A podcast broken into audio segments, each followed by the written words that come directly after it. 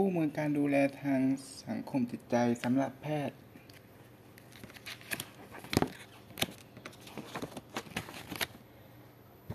คำนำพิมพ์ครั้งที่สองกรมสุขภาพจิตมีภารกิจประการหนึ่งคือการถ่ายทอดองค์ความรู้และเทคโนโลยีในการดำเนินการส่งเสริม ป้องกันบำบัด รักษาและฟื้นฟู สมรรถภาพด้านสุขภาพจิต แก่หน่วยงานที่เกี่ยวข้องรวมทั้ง การเพิ่มพูนความรู้และทักษะการปฏิบัติงาน ด้านสุขภาพจิต และจิตเวชแก่บุคลากรทางการแพทย์ และสาธารณสุข ซึ่งเป็นบุคลากรที่ผู้ป่วยแสวงหาเพื่อบรรเทาความทุกข์ความเจ็บปวดทางด้านร่างกายและจิตใจ คู่มือการดูแลทางสังคมจิตใจสำหรับแพทย์ พิมพ์ครั้งแรกในปี พศ 2545 ซึ่งเป็นคู่มือที่เหมาะสำหรับแพทย์ ผู้ให้บริการพื้นฐาน ความศรัทธา โดยคาดหวังว่าแพทย์จะเป็นผู้ใช้ความรู้ ความสามารถในการบำบัดการรักษา การสื่อสารให้ใคร จากความทุกข์ ความเจ็บป่วย การแพร่ระบาดของโรคติดเชื้อไวรัสโคโรนา 2019 การเพิ่มพูนความรู้เรื่องการดูแลทางสังคมจิตใจ จะช่วยเสริมให้แพทย์มีแนวทางที่จะบูรณาการการสื่อสารไปกับการบำบัดรักษาทางการเจ็บป่วยทางกายและบำบัดป้องกันปัญหาทางจิต ในการบริการแบบองค์รวมกรมสุขภาพจิตหวังเป็นอย่างยิ่งว่าเนื้อหาของคู่มือเล่มนี้จะเป็นประโยชน์หากนำองค์ความรู้ จากคู่มือเล่มนี้ไปบริการให้ดูแลทางสังคมจิตใจจะช่วยให้มีความเข้าใจผู้ป่วย สามารถสื่อสารให้ผู้ป่วยเข้าใจตนเองคลายจากความทุกข์ความเจ็บป่วยลดลง และหากมีข้อเสนอแนะเพื่อช่วยให้การปรับปรุงเนื้อหามีความเหมาะสมยิ่งขึ้น รมสุขภาพจิตยินดีรับฟังเป็นอย่างยิ่ง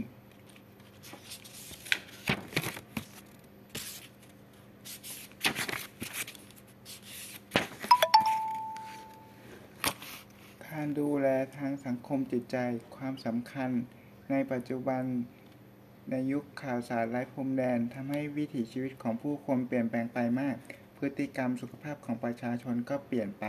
สาเหตุของโรคภัยไข้เจ็บมีความสลับซับซ้อนยิ่งขึ้นแม้วิทยาศาสตร์ทางการแพทย์จะก้าวไกล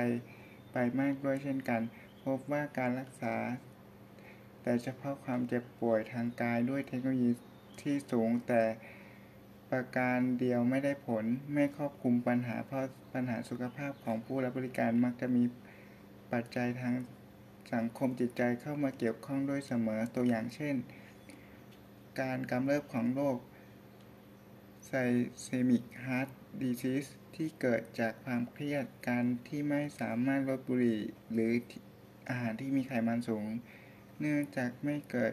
ความตระหนักในปัญหาตนด้วยตนเอง ไม่ได้มีข้อมูลความสำคัญของสาเหตุดังกล่าว และไม่ได้รับการสนับสนุนด้านจิตใจ ให้มีพฤติกรรมสุขภาพที่เหมาะสม ความเรื้อรังและความชุกของโรคกระเพาะ อาหารเป็นผลที่เพิ่มขึ้น เนื่องจากผู้ป่วยมีปัจจัยกระตุ้นจากความเครียด และไม่สามารถหาวิธีผ่อนคลายความเครียดนั้นได้ ประกอบกับมีพฤติกรรม สุขภาพอื่น เช่น การรับประทานอาหาร ที่ผิดสุขลักษณะ กับโรคที่เป็นปัจจัยเสริม การปฏิเสธไม่ยอมรับข้อเสนอ amputation จากการแพทย์ใน ผู้ป่วยที่มีโรคประวานที่ติดเชื้อที่ขายังรุนแรง ซึ่งถ้าปล่อยไว้ทิ้งเกิด ทิ้งไว้จะเกิดอันตรายต่อชีวิต เนื่องจากผู้ป่วยต้องเผชิญกับภาวะสูญเสียอวัยวะ โดยที่ไม่ได้มีขั้นตอนการเตรียมจิตใจ การวางแผนปรับตัวเมื่อต้องกลายเป็นผู้พิการ การที่ติดเชื้อ HIV ไม่ยอมรับผลเลือดของตนเองไม่สามารถปรับตัว ให้มีชีวิตที่เป็นปกติได้ตรวจ เลือดซ้ำแล้วซ้ำอีกเขาแท้ใจไม่ให้ความร่วมมือในการรักษาทำให้พยากรณ์โรคไม่ดีเท่าที่ควร การที่ญาติผู้ป่วยฟ้องแพทย์ต่อสาธารณชน หรือกระบวนการการทางกฎหมายเมื่อผู้ป่วยต้องเสียชีวิตในโรงพยาบาลกระทันหัน โดยที่แพทย์ได้ให้ความช่วยเหลือทางการแพทย์อย่างเต็มที่ เพราะไม่ได้เตรียมใจรับเหตุการณ์เช่นนี้มาก่อน ไม่เข้าใจธรรมชาติของโรค เหมือนที่กับบุคลากรสาธารณสุข ซึ่งมีความรู้ทางการแพทย์เข้าใจ ไม่ได้รับการแจ้งข่าวด้วยวิธีที่เหมาะสม จึงทำให้ญาติเกิดความโกรธจนต้องระบายความรู้สึกด้วยวิธีการดังกล่าว เหตุการณ์เช่นนี้เป็นการบั่นทอนขวัญและกำลังใจของแพทย์ผู้ปฏิบัติงาน จากตัวอย่างสังเขปข้างต้น แสดงให้เห็นถึงความสำคัญของการดูแลสังคมจิตใจ ซึ่งถ้าผู้รักษาคำหนึ่งถึงความสำคัญของเรื่องนี้และมี ทักษะในการสื่อสารที่ถูกต้องนอกจากจะทำให้การรักษาได้ผลดี โดยที่ไม่เป็นการเพิ่มเวลาในการให้บริการเพิ่มขึ้นมากนักแล้ว ยังช่วยทำให้ผู้รักษาเกิดความสัมพันธ์ ที่ดีต่อผู้ป่วยและญาติ เกิดความภาคภูมิใจและช่วยป้องกันปัญหา ขยายความเข้าใจผิดของผู้ป่วยและญาติที่มีต่อแพทย์ได้ ปัจจัยของการดูแลทางสังคมจิตใจประกอบด้วย การตระหนักถึงความสำคัญของปัจจัยทางสังคมจิตใจในทางบริการทางการแพทย์ การรู้บุคลิกภาพของตนเองที่มีผลกระทบต่อการสื่อสาร และสร้างสัมพันธภาพกับผู้อื่น ซึ่งการให้บริการจะประสบความสำเร็จได้แพทย์ต้องมีความสัมพันธภาพที่ดีต่อผู้ป่วยญาติและผู้ป่วย และเพื่อนร่วมงานทุกวิชาชีพทุกระดับ 3. การมีทักษะในการสื่อสารและการสร้างสัมพันธภาพ สามารถรับรู้ปัญหาของผู้รับบริการ ได้ด้วยความเข้าใจสามารถถ่ายทอดด้วยความเมตตากรณีกรุณาที่มีต่อผู้ป่วย ความตั้งใจที่จะช่วยเหลือออกมาในภาษาท่าทางภาษาพูด ผู้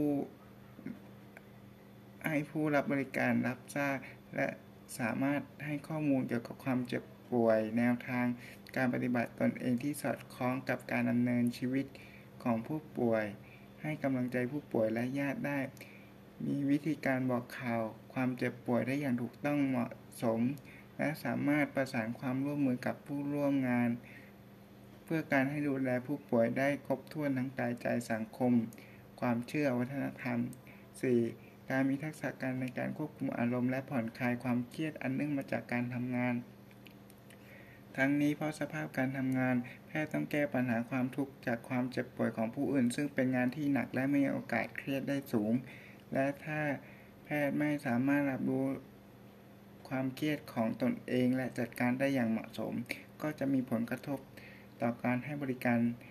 ทางการแพทย์ได้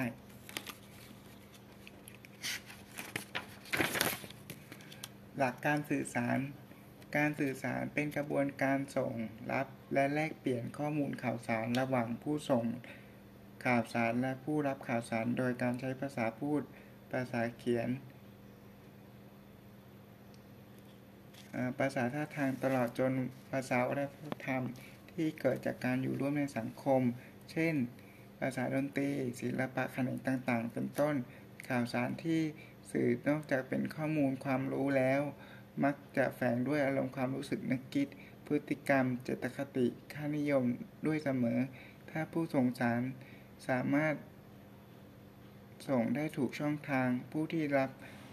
สารเปิดไว้ก็จะเกิดพฤติกรรมของผู้รับสารได้ตรงตามเป้าหมายที่ส่งผู้ส่งต้องการ แต่ถ้าหากผู้ส่งไม่สามารถคำนึงถึงช่องทางการรับข้อมูล ของผู้รับแล้ว ก็มักจะเกิด ได้ผลจากที่ผู้ส่งต้องการ ช่องทางการรับส่งสารมีปัจจัยด้านสังคมจิตใจเข้ามาเกี่ยวข้องเป็นอย่างมาก สรุปองค์ประกอบการสื่อสารที่สำคัญประกอบด้วยสิ่องค์ประกอบคือ ผู้ส่งและผู้รับข่าวสารข่าวสองข่าวสาร วิธีการที่ใช้ติดต่อการสื่อสารมีภาษาเป็นเครื่องมือ 4. ผลของการติดต่อสื่อสาร ชนิดของการสื่อสาร 1. การสื่อสารทางตรง โดยใช้ภาษาที่เป็นคำพูดภาษาเขียน เพื่อสื่อเนื้อหาและสาระของข่าวสาร 2. การสื่อสารทางอ้อม โดยใช้ภาษาท่าทาง ภาษาทางศิลปะ วัฒนธรรมเพื่อสื่ออารมณ์ ความรู้สึก ค่านิยมของข่าวสาร หลักการสื่อสารสำหรับแพทย์ การสื่อสารเพื่อให้ก่อเกิดความเข้าใจระหว่างแพทย์กับผู้ป่วยและญาติ ตลอดจนกับผู้ร่วมงาน สามารถประสานความร่วมมือและทำงาน ร่วมกันได้อย่างมีคุณค่า เกิดความรู้สึกมีคุณค่า ควรยึดหลักดังนี้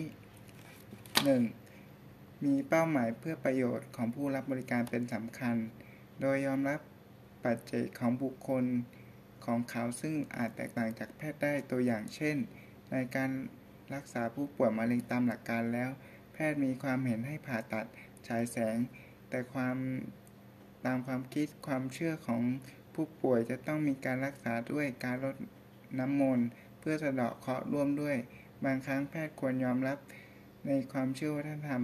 ของผู้ป่วยโดยที่ไม่จำเป็นต้องเห็นด้วย แม้วิธีแม้ว่าวิธีการ นี้ไม่เข้ากับหลักวิชาการแพทย์ตะวันตกก็ตาม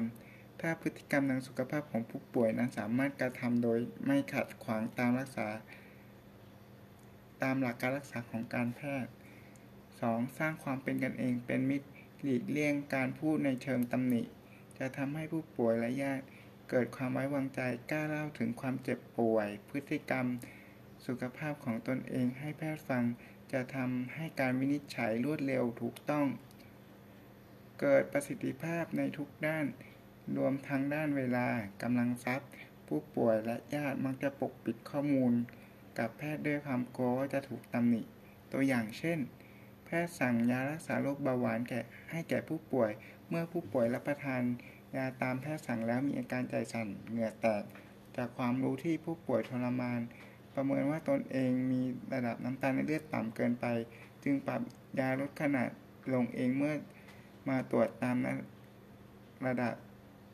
ระดับน้ำตาลในเลือดอยู่ในเกณฑ์ปกติ แพทย์ให้ยาขนาดเท่าเดิมด้วยอีกด้วยกลัวว่าแพทย์จะตำหนิผู้ป่วย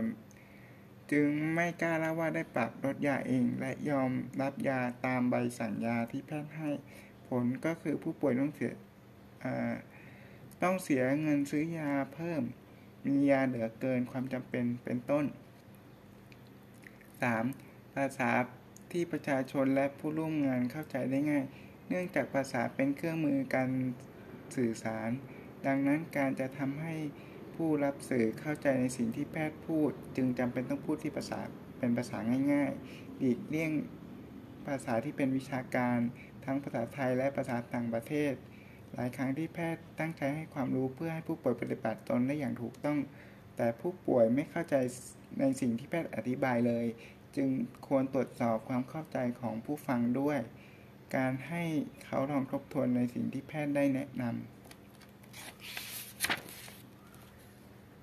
4. สร้างความสัมพันธ์ด้วยการไต่ถามทุกสุขของผู้ที่เกี่ยวข้องอย่างสม่ำเสมอ บางครั้งแพทย์อาจจะมีเวลาน้อยจึงไม่อยากเปิดโอกาสให้ผู้รับบริการได้เล่า ด้วยการหลีกเลี่ยงที่จะถามผู้ป่วยเป็นจำนวนมากไม่เคยทราบว่าตนเองป่วยเป็นอะไร ต้องปฏิบัติตนอย่างไร มีพยากรณ์โรคเป็นอย่างไร แพทย์บางคนให้เวลาในการดูแฟ้มบันทึกความเจ็บป่วยมากกว่า การไต่ถามจากผู้ป่วยเองที่เป็นข้อมูลที่ตรงมากกว่า การถามทุกข์ของผู้ป่วย ด้วยตนเองนอกจากจะเพิ่มความเข้าใจความอบอุ่น ที่ผู้รับบริการมีต่อแพทย์แล้วยังทำให้เกิดการวินิจฉัยโรคได้ถูกต้องกว่า เพราะไม่มีเพราะไม่ต้องแปลข้อมูลที่ถูกกรองแล้ว และแพทย์ยังมีโอกาสให้ข้อมูลให้ข้อแนะนำในการปฏิบัติ ตนเพื่อการรักษา พบว่าผู้ป่วยมีกำลังใจจากแพทย์ที่เอาใจใส่พูดคุยให้กำลังใจและพร้อมปฏิบัติ ตามที่แพทย์แนะนำ นอกจากนี้ยังเป็นการแสดงน้ำใจของแพทย์ ด้วยการถามถึงความเป็นอยู่ ความยากลำบากในการทำงานของเพื่อนร่วมงาน การให้ความสำคัญยกย่องในผลงานร่วมกันจะเป็นสิ่งที่เสริมกำลังใจในการปฏิบัติหน้าที่ของทีม 5. การรักษาความลับ ถือเป็นจรรยาบรรณที่ต้องปฏิบัติ แต่ในบางครั้งแพทย์อาจมีความพังเผลอเล่าความเจ็บป่วยของผู้อื่นด้วย ฟังด้วยความหวังดี ซึ่ง ผลกระทบที่เกิดขึ้นอาจเป็นด้านลบต่อผู้ป่วยและครอบครัวเป็นอย่างยิ่ง ตัวอย่างเช่น ผู้ป่วยเอดสที่มาโรงพยาบาลด้วยกันอาการเป็นไข้ไอน้ำหนักลด ผู้ป่วยที่เคยทราบว่าตนเองติดเชื้อเอดส์ไม่กล้าเล่าให้คนอื่นฟัง แม้แต่ในครอบครัวของตนเองกลัวว่าครอบครัวจะรังเกียจ เพื่อนบ้านรังเกียจและทำให้คนในบ้านต้องทุกข์ใจเดือดร้อนไปด้วย แต่เมื่อแพทย์ทราบการวินิจฉัยด้วยความหวังดีจึงบอกญาติ ผู้ป่วยที่เป็นโรคเอดโดยไม่ได้ถามความยินยอมจากผู้ป่วย ผลที่เกิดขึ้นคือญาติทำใจไม่ได้ ขาดความรู้ในการอยู่ร่วมกับผู้ป่วย ติดเชื้อเอดจึงทอดทิ้งผู้ป่วยทำให้ผู้ป่วยท้อแท้ อาการทรุดลงตามลำดับ 6. การประสานความร่วมมือ การบริการที่ประสบความสำเร็จนั้นจำเป็นจะต้องมีการประสานความร่วมมือกับผู้ป่วย เพื่อให้ผู้ป่วย ได้ปรับพฤติกรรมสุขภาพ เอื้อต่อการบำบัดการรักษาและการส่งเสริมสุขภาพ ประสานความร่วมมือกับญาติเพื่อให้ญาติได้ช่วยเหลือดูแลผู้ป่วยในส่วนที่ญาติทำได้ นอกจากนี้การประสานความร่วมมือกับเพื่อนร่วมงานที่สำคัญยิ่ง ซึ่งจะเกิดขึ้นได้แพทย์จะต้องทราบบทบาทหน้าที่ของความเป็นเพื่อนร่วมงานในแต่ละวิชาชีพ ต้องให้เกียรติให้คุณค่าและศักดิ์ศรีเท่าเทียมกัน เพื่อให้ผู้รับบริการได้ประโยชน์สูงสุด ตัวอย่างเช่น การประสานงานกับญาติผู้ป่วย ให้ช่วยในการฟื้นฟูสมรรถภาพผู้ป่วยพิการ ช่วยให้การพยาบาลติดเชื้อเอชช่วยให้กระตุ้นให้ผู้ป่วยรับประทานยาได้เป็นต้น การประสานงานกับผู้ให้คำปรึกษา ในการดูแลผู้ป่วยติดเชื้อเอชเสริมให้กำลังใจกับผู้ติดเชื้อหลังจากที่ผู้ให้บริการปรึกษาได้ให้การปรึกษา หลังการตรวจเชื้อเอชมีการบอกผลเลือด ให้ผู้ติดเชื้อทราบแล้ว การประสานกับพยาบาลเพื่อให้พยาบาลให้ข้อมูลคำแนะนำให้ผู้ป่วยและญาติในรายละเอียด หลังจากที่แพทย์ได้ถาม ทุกสุขของผู้ป่วยและแจ้งให้ทราบถึงความเจ็บป่วยของตนเอง การประสานกับนักสังคมสงเคราะห์เมื่อประเมินแล้วว่าผู้ป่วยและญาติมีความต้องการช่วยเหลือด้านสังคม แพทย์ควรขอความร่วมมือให้นักสังคมสงเคราะห์ได้ให้ความช่วยเหลือตามหลักการสังคมสงเคราะห์ต่อไป ทักษะการทักษะพื้นฐานของการสื่อสาร 1. การกระตุ้นการเล่าเรื่อง การตั้งใจฟังเป็นทักษะพื้นฐานที่สำคัญที่สุดของการสื่อสารอาจแสดง การตั้งใจฟังด้วยการพยักหน้า การรับคำในคอลำคอเป็นระยะร่วมด้วย กับทักษะกับการใช้ทักษะอื่น เช่น การกล่าวเปิดประเด็นตัวอย่าง เช่น คุณลองเล่าเรื่องที่คุณไม่สบายใจให้หมอฟังสิครับ การใช้คำถามเปิดตัวอย่างเช่น ที่คุณไม่อยากผ่าตัดเป็นเพราะอะไรหรือครับ 2. การเสริมคุณค่าของผู้อื่น ด้วยการทักทาย การเสนอตัวเพื่อช่วยเหลือ ตัวอย่างเช่น สวัสดีลุงเดชาวันนี้เป็นอย่างไรบ้าง กินข้าวได้ไหม คุณชลดา มีอะไรจะให้หมอช่วยไหม บอกหมอได้นะ ว่าจะให้หมอพูดกับคนไข้อย่างไง ในช่วงไหนดี 3. ทำความเข้าใจกับ ซึ่งซึ่งกันและกันกับผู้อื่น ด้วยทักษะหลายวิธี เช่น การทวนข้อความหรือสรุป ข้อความซ้ำตัวอย่างเช่น ผู้ป่วย ป้ายังเวียนหัวจะแยกกินได้นิดเดียวนี้ถ้าเดินออกไปนอกโรงพยาบาลลมพัดแรงๆป้าจะยืนไหวหรือเปล่าก็ไม่รู้ ก็เห็นเตียงว่างยังว่างๆอยู่นี่ ที่บ้านก็ไม่มีใคร ก็มีแต่ลุงแกคนเดียว แกก็แก่แล้ว ป้ายังไม่ได้บอกให้ลูกๆเตรียมมารับ แล้วถ้ากลับไปแล้วไม่สบายขึ้นมา มาโรงหมอก็ลำบากกว่าหมอจะรับตัวไว้ได้ก็ยุ่งยาก ไม่รู้จะให้ป้าอยู่โรงหมออีกหรือเปล่า แพทย์ที่ป้าไม่อยากกลับบ้านวันนี้เพราะป้ายังเวียนหัวกลัวว่ากลับไปแล้วจะรู้สึกไม่สบายมากขึ้น ลุงแก่แล้วก็ดูแลไม่ไหวมาโรงพยาบาล หมอก็ไม่รับ ผู้ป่วยใช่จะหมอ การสะท้อนความรู้สึกตัวอย่างเช่น แพทย์อาจพูดว่า ป้ากังวลว่าร่างกายยังไม่แข็งแรง ยังไม่อยากกลับบ้าน กลัวว่าถ้ากลับบ้านไปแล้วมีอาการมากขึ้น หมอจะไม่รับป้าไว้อีก 4. การพัฒนาการตระหนักรู้ในพฤติกรรมของผู้รับบริการโดยการให้ข้อมูลย้อนกลับในพฤติกรรมของผู้บริการตัวอย่างเช่น การควบคุมเบาหวานของป้ายังไม่ดีนัก ผลการตรวจเลือด แสดงว่าป้ายังไม่กินยาสม่ำเสมอ ป้าบอก ให้หมอฟังได้ว่าเป็นเพราะอะไร การตรวจภายในและการดูจากน้ำช่องคลอดของคุณพบว่าคุณติดเชื้อหนองใน แสดงว่าคุณยังไม่ได้ใช้ถุงยางอนามัยกับแขกทุกครั้งที่มีเพศสัมพันธ์ หรือถ้าใช้ก็อาจจะใช้ผิดวิธี การติดเชื้อหนองในเป็นการเพิ่มความเสี่ยง ต่อการติดเชื้อเอสได้ 5. การช่วยให้ผู้รับบริการควบคุมตนเอง ด้วยทักษะดังนี้การจำกัดพฤติกรรมตัวอย่างเช่น คุณเสียใจร้องไห้เราทุกคนเข้าใจความรู้สึกของคุณ อยากช่วยเหลือคุณ และเราไม่ยินยอมให้คุณทำร้ายตนเอง หนูโกรธอยากจะร้องไห้กระทืบเท้าได้แต่หมอไม่อนุญาตให้หนูคว้างข้าวปาข้าวของและไม่ยอมให้หนูทุบตีคนอื่นด้วย หมอจะให้หนูนั่ง อยู่ตรงนี้ไม่ออกจนกว่าหนูจะหายโกรธและอารมณ์ดีขึ้น การเสริมแรงทางบวก ตัวอย่างเช่น คุณหายใจยาวๆ อย่างนั้นถูกต้องหายใจช้าๆ ลึกๆ จะช่วยทำให้คุณเหนื่อยน้อยลง และอีกสักครู่มือของคุณจะหายชา คุณขยันฝึกกำลังต้นแขนได้ดีมาก เวลาที่คุณใส่ปลอกแขนจะสะดวกขึ้น และจะคุ้นเคยกับการใช้แขนใหม่ได้อย่างรวดเร็ว 6. เอื้อประโยชน์ต่อการตัดสินใจ โดยการให้ข้อมูลประกอบตัดสินใจ การตัดสินใจที่ถูกต้อง ตัวอย่างเช่น คุณและภรรยาต่างมีกรรมพันธุ์แฝงของโรคเลือดที่เรียกว่าทาลัสซีเมีย ในการตั้งครรภ์แต่ละครั้งมีโอกาสสูงที่ลูกที่คลอดจะมาจะเป็นปกติหนึ่งในสี่โอกาสที่จะช่วยให้ผู้ป่วยเป็นโรคทาลัสซีเมียหนึ่งในสี่และ มีโอกาสเป็นพาหะโรคเหมือนคุณครึ่งหนึ่งโรคทาลัสซีเมียเป็นโรคเลือด ชนิดที่ผู้ป่วยจะซีดตับน้ำโตตัวเด็กจะตัวเล็กกว่าปกติ กล่าวโดยสรุปการดูแลทางสังคมจิตใจ สามารถทำได้ในระดับบริการทางการแพทย์บนพื้นฐานของความเข้าใจอารมณ์ ความรู้สึกนึกคิดของผู้รับบริการ และตระหนักถึงความสำคัญของการดูแลอย่าง รอบด้านโดยใช้หลักและทักษะ วิธีการสื่อสารที่ถูกต้อง